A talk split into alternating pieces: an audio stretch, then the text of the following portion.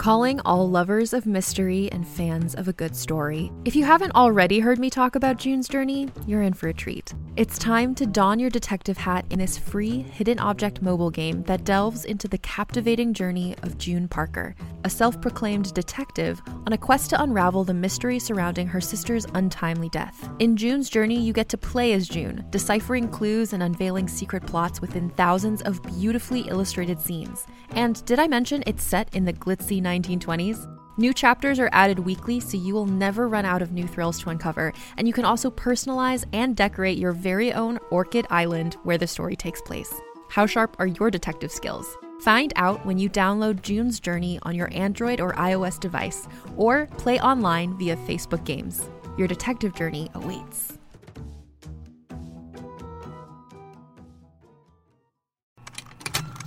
Contained herein are the heresies of Radolf Burntwine, erstwhile monk turned traveling medical investigator. Join me as I uncover the blasphemous truth of a plague ridden world that ours is not a loving God, and we are not its favored children. The heresies of Radolf Burntwine, coming January 2nd, wherever podcasts are available.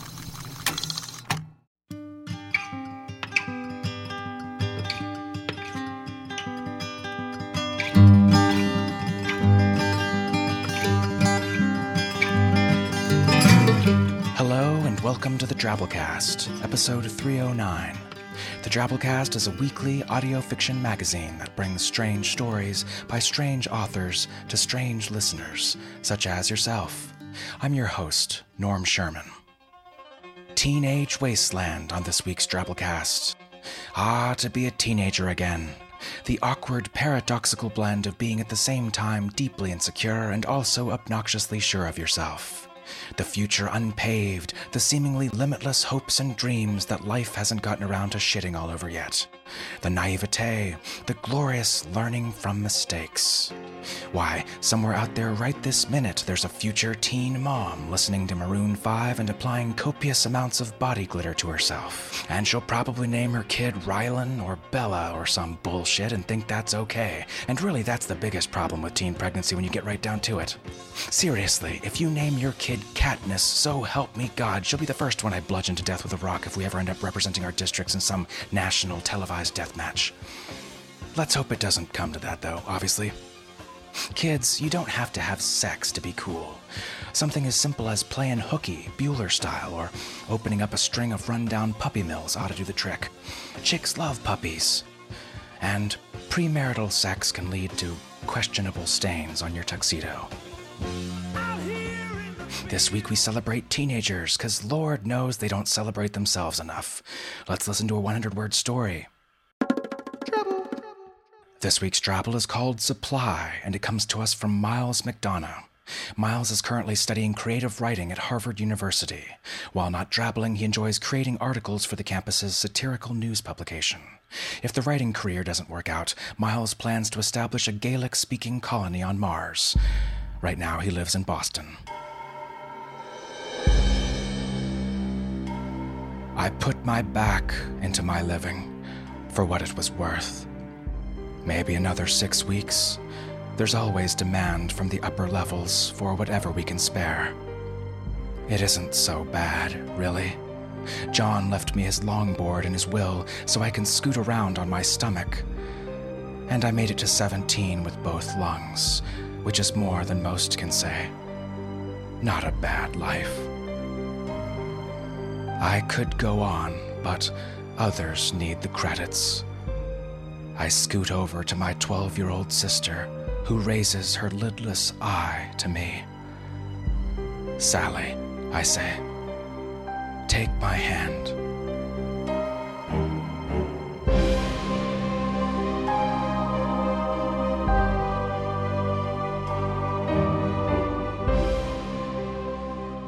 Yikes. Now there's a scary future for teenagers. How's he gonna take selfies without a hand? For this week's feature story, we bring you All the Young Kirks and Their Good Intentions by Helena Bell. Helena Bell is a poet and writer living in eastern North Carolina.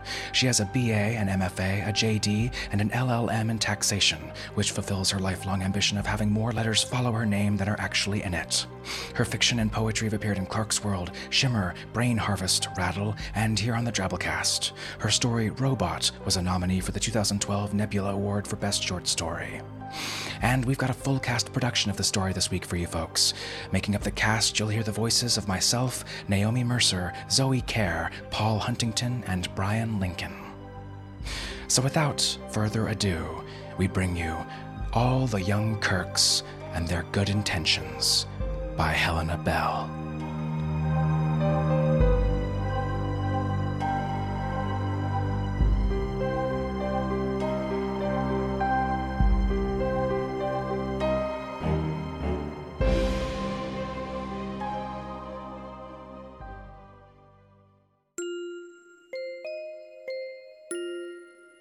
2249 AD.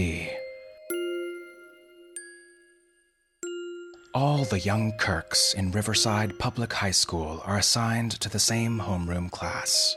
They sit together in the back corner on the far side from the door. They speak only to each other. The young Kirk on the moon goes to school with no one. Each of the colonists has a job, and he or she is responsible only to the duties of that job. The others call him Fisher instead of James, since he spends his days knee deep in the trout pond, allowing the fish to glide between his legs. When the fish become completely inured to his presence, he thrusts his hands into the water and grasps one around the belly. It fights, and Fisher holds on. He's supposed to take it out of the water, to throw it into the white bucket by the shore, but Fisher never does.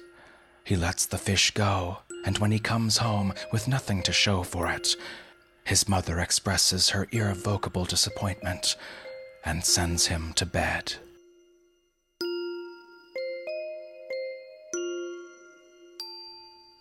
Jamie. All the young Kirks in Riverside are in love with Jamie. She wears tight green skirts and impractical shoes. When she crosses and uncrosses her legs, all the Kirks, even the girls, turn their heads ever so slightly to watch. Jamie does not have a boyfriend, as none of the Kirks are so bold as to admit their feelings to another. Sometimes, when the teacher lectures on the sixth extinction and flashes slides of West African frogs and fungal diseases, Jamie slides the heel of her shoe off and lets it dangle from her toes. She enjoys being wanted, but sometimes imagines instead that she is a girl named Lucy who is allowed to love whomever she chooses without upsetting the balance. Jamie Kirk has a plan. Every year they send the best and brightest students to the moon to join the colony. She hears there are animals there long dead on Earth, and everyone is beautiful and kind and exotic. There will be no other Kirks there to demand she talk and act in a certain way. She will be free. The moon colony is very selective. Only one couple from Riverside has ever gone. But Jamie knows she alone of the Kirks will be selected, as she is the best, the brightest, the most adored. The other Kirks will beg her to bring them too as her one true love and companion. They will fight amongst themselves to see which of them is the most worthy, and Captain, or perhaps Jamie or Tiberia of the surreptitious movements will win. When she is about to consent, a gleaming stranger with skin brighter than fresh fallen snow will appear, as there is always a twist in these kinds of dreams. Jamie is in love with the Challenger. She has been in love with him slash her since the first night she climbed to the top of her parents' barn and saw him slash her walking on the road leading away from the river. Jamie believes the Challenger must be a creature of magic, the embodiment of hope and freedom, and walks the roads alone because he slash she is unafraid of the nighttime creatures, of the illnesses which travel on the air. Jamie suspects the Challenger is an alien, an unknown race who wanders the dark roads for someone worthy of his slash her company. Jamie is worthy. Jamie is worthy of all. But Jamie cannot tell any of the others about the stranger, as they are all in love with her and she must pretend to not be in love with them all equally. To balance between the sharp edges of desire and duty to her companions is a very Kirk like thing to do. And so she waits. T. All the young Kirks ride their bicycles to the Walmart parking lot after school. They draw straws to see which of them will go inside and attempt to buy a case of beer. Though he does not know how, T's straw is always the shortest. Captain hands him a wad of sweaty $5 bills and wishes him luck. With a confidence which is not his own, T walks in and slams the beer and the money on the counter. Go home, the cashier says. Please, T says, just once. The cashier shakes his head. When T comes out empty handed, Captain sighs and goes in himself. You just have to know how to talk to them, Captain says. Yeah, Jimmy says. It's all in the attitude.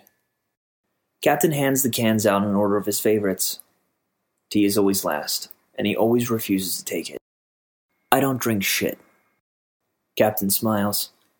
Now I see. You're choosing not to buy it each time, making an executive decision, saving us from this foul tasting beverage. T shrugs. Think what you want.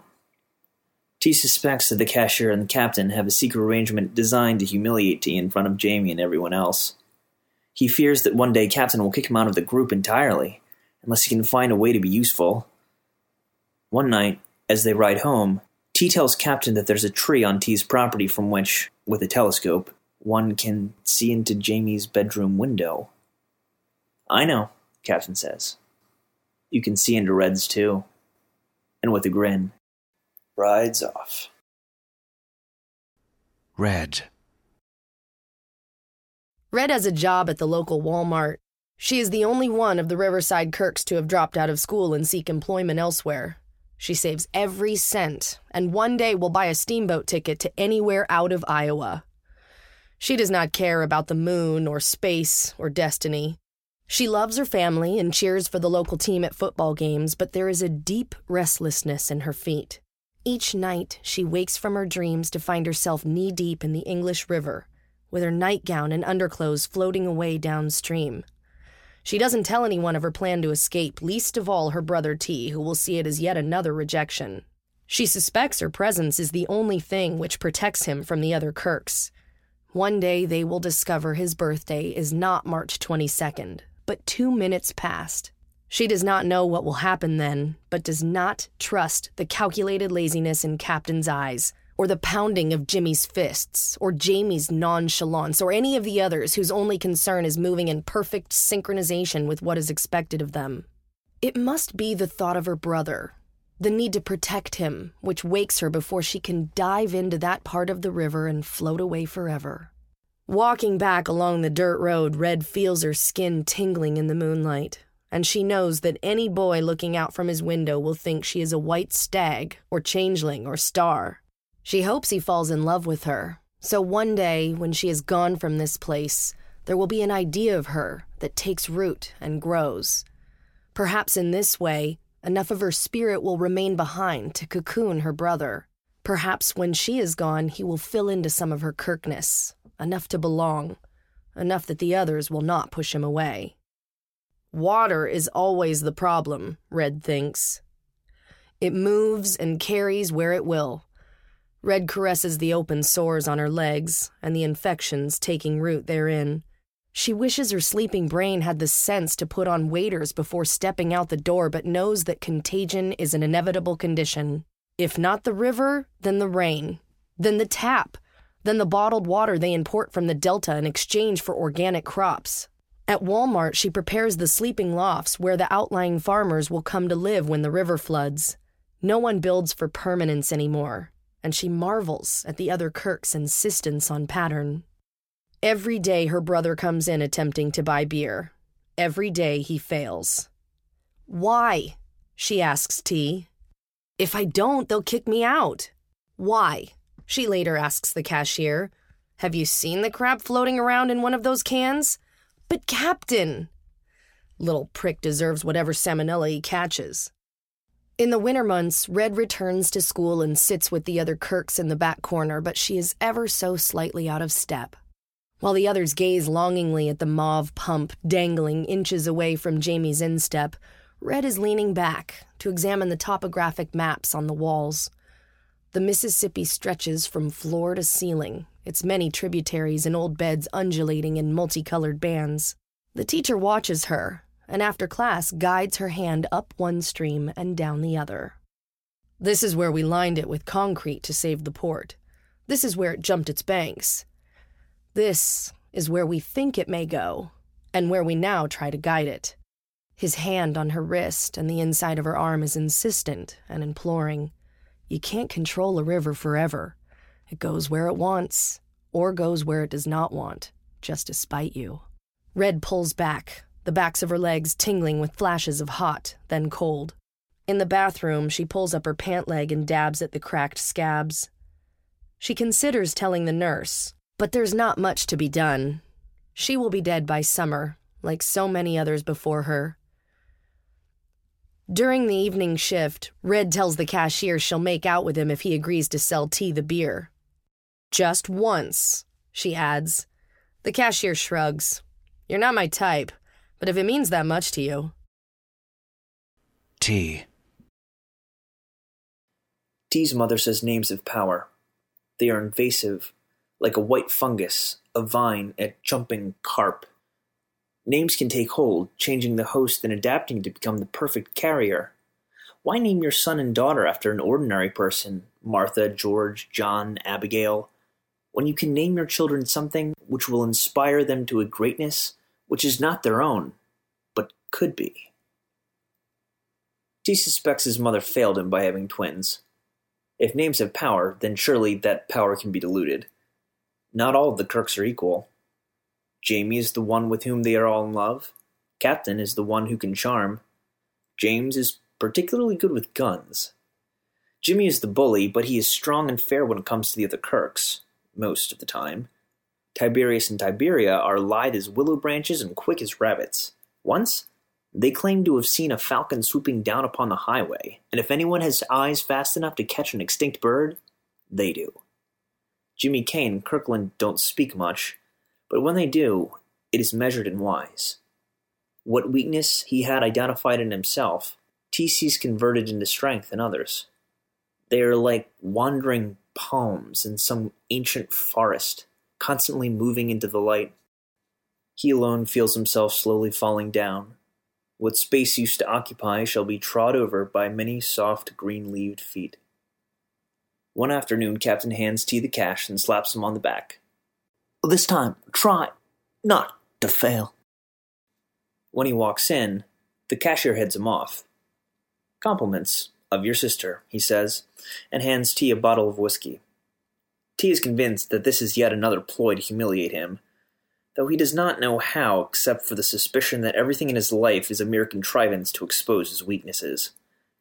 When he reaches the group, Captain holds out his hand for the bottle, but T ignores him. He opens it and hands it to Jimmy. It goes around and around until finally someone hands it back to T. Empty. T shrugs. Hasn't tasted right since Scotland went under anyway. How the fuck would you know? Someone says. T doesn't answer, but looks up at the sky. The sun has gone down and they all shiver in the cooling air. It'll be difficult riding back in the dark with loose stones and jostling cycles on the road. One of them could take him out if they perceived him as a threat or a mere annoyance. Jimmy might take him out just cause. For once, the thought doesn't scare him, and he realizes that knowing death is certain and not caring is his first Kirk like thought. Maybe the clock at the hospital was wrong. Maybe his mother was right. Same way he knows everything, Captain says. He pretends, he thinks he's better, different special. But he's not. He's just the same as any one of us. T smiles back. Think what you want, he says. No one attacks him on the way home, but T knows it is only a matter of time. None of them are safe. They are not a team, and were never meant to be. Jamie.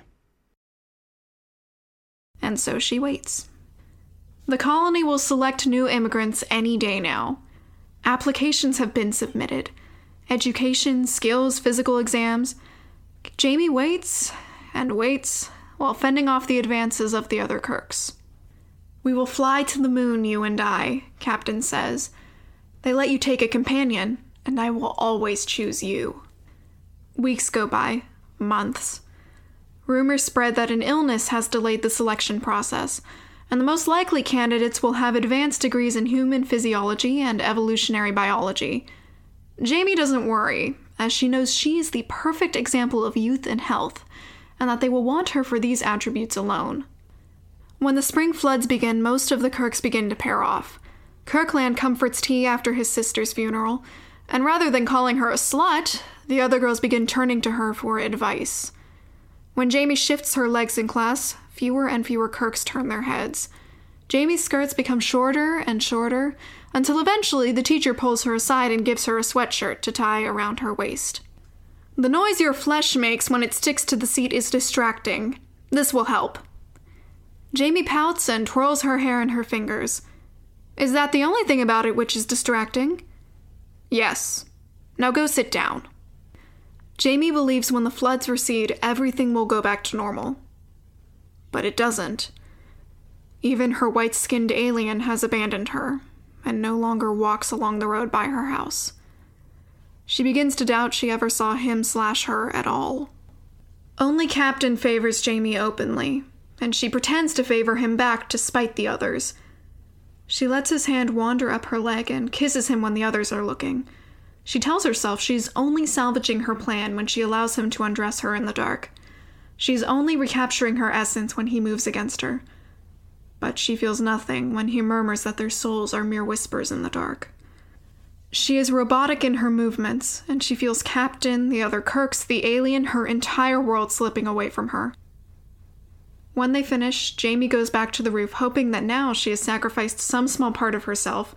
Perhaps the alien will come back. But instead, there is only silence and the moon gleaming on the empty gravel.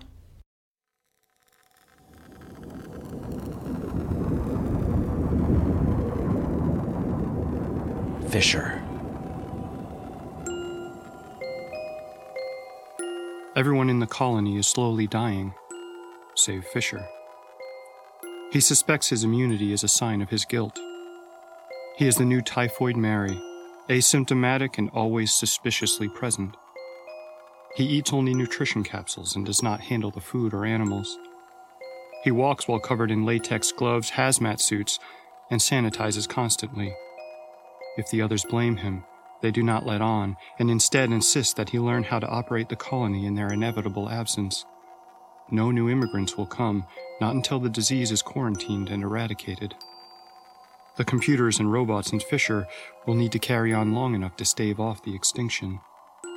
When each colonist dies, the others strip the body and place it outside the clear walls of the compound. No one is buried or incinerated. Rather, a pile of dehydrated corpses piles up in view of the cornfield where the wild deer graze. No single human matters, only the responsibility to the birds, amphibians, lizards, and mammals which were saved and transplanted. We never intended to stay, you know, Fisher's mother tells him. We just thought a foothold, something to get us started. Fisher knows that one day all the colonists save him will be dead, and he will be consigned to carrying on alone. Earth will send him one companion each year, and he will fall in love with him or her each time but he or she will die, and another one sent. He will have to be brave enough each time, hoping that this one is different. He reaches into the water and lets the fish glide by. If one looks long enough, one can see a pattern in any movement, but it does not mean you can change it. Still, he believes one day someone will arrive who is strong enough to adapt to the path in which he or she finds herself. One day, someone will open the shuttle bay door and be the person with whom Kirk can settle down and live a long, fruitful life.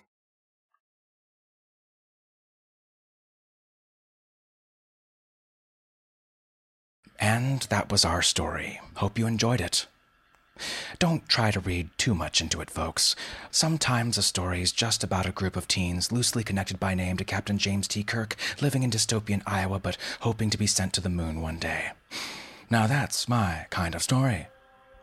If you enjoyed, remember as always, the Drabblecast relies on your support to keep us going each week. Consider making a donation to the show to help us pay authors and make things better. Find support options off our website, www.drabblecast.org. Sign up there for a $10 a month automatic subscription and get access to our premium content feed, Drabblecast B-Sides, with extra stories and cool stuff each month. Later this week, you can hear an exclusive author interview I did with writer and frequent Drabblecast contributor Tim Pratt. Lots of good discussion and insight from Tim about writing. You'll enjoy hearing this, I think. Sign up for Drabblecast $10 a month, and you should get an email with B-Sides login and access instructions shortly thereafter. We greatly appreciate you supporting your favorite weird fiction podcast. Us, I mean, that, that is, in case that wasn't clear.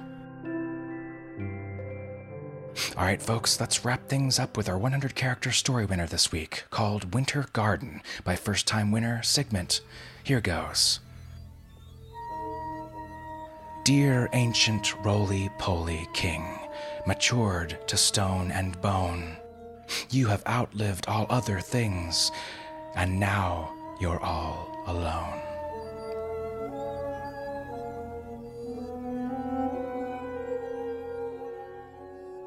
Nice. Poem in 100 characters, not counting spaces. Try writing one yourself. It doesn't have to be a poem, just a story in exactly 100 characters.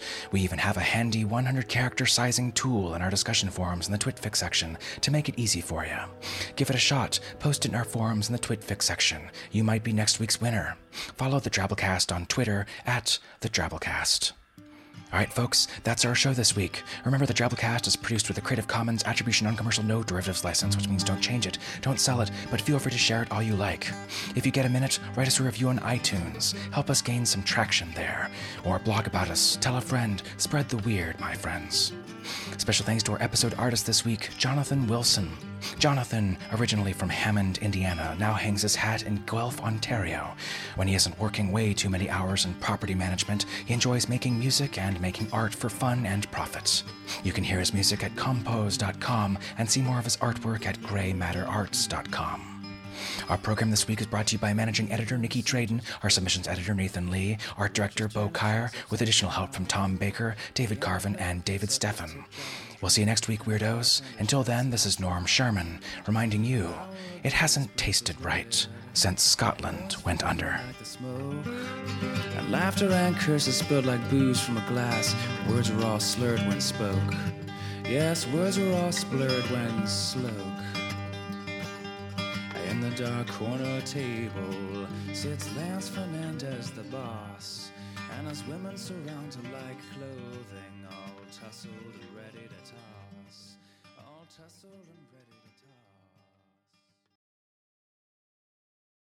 Hey there, it's Rachel Ballinger, and I am extremely excited to invite you to Rachel Uncensored. It's my podcast where I sit down and get real with my friends and celebrity guests, where we talk about all sorts of topics. And sometimes we might be under the influence when we do so. We cover things from personal stories to hot button issues. And it's the only place on the internet you can find an uncensored version of me. It's a side of me that you might not have seen before because it's not the most family or brand friendly. But don't worry, I'm still sort of slightly a decent human being. If you're intrigued, then make sure you check it out. New episodes drop every Wednesday. You can find it on Apple Podcasts, Spotify, or wherever you listen to podcasts. Trust me, you won't want to miss out on the fun and candid conversations we have here on Rachel Uncensored.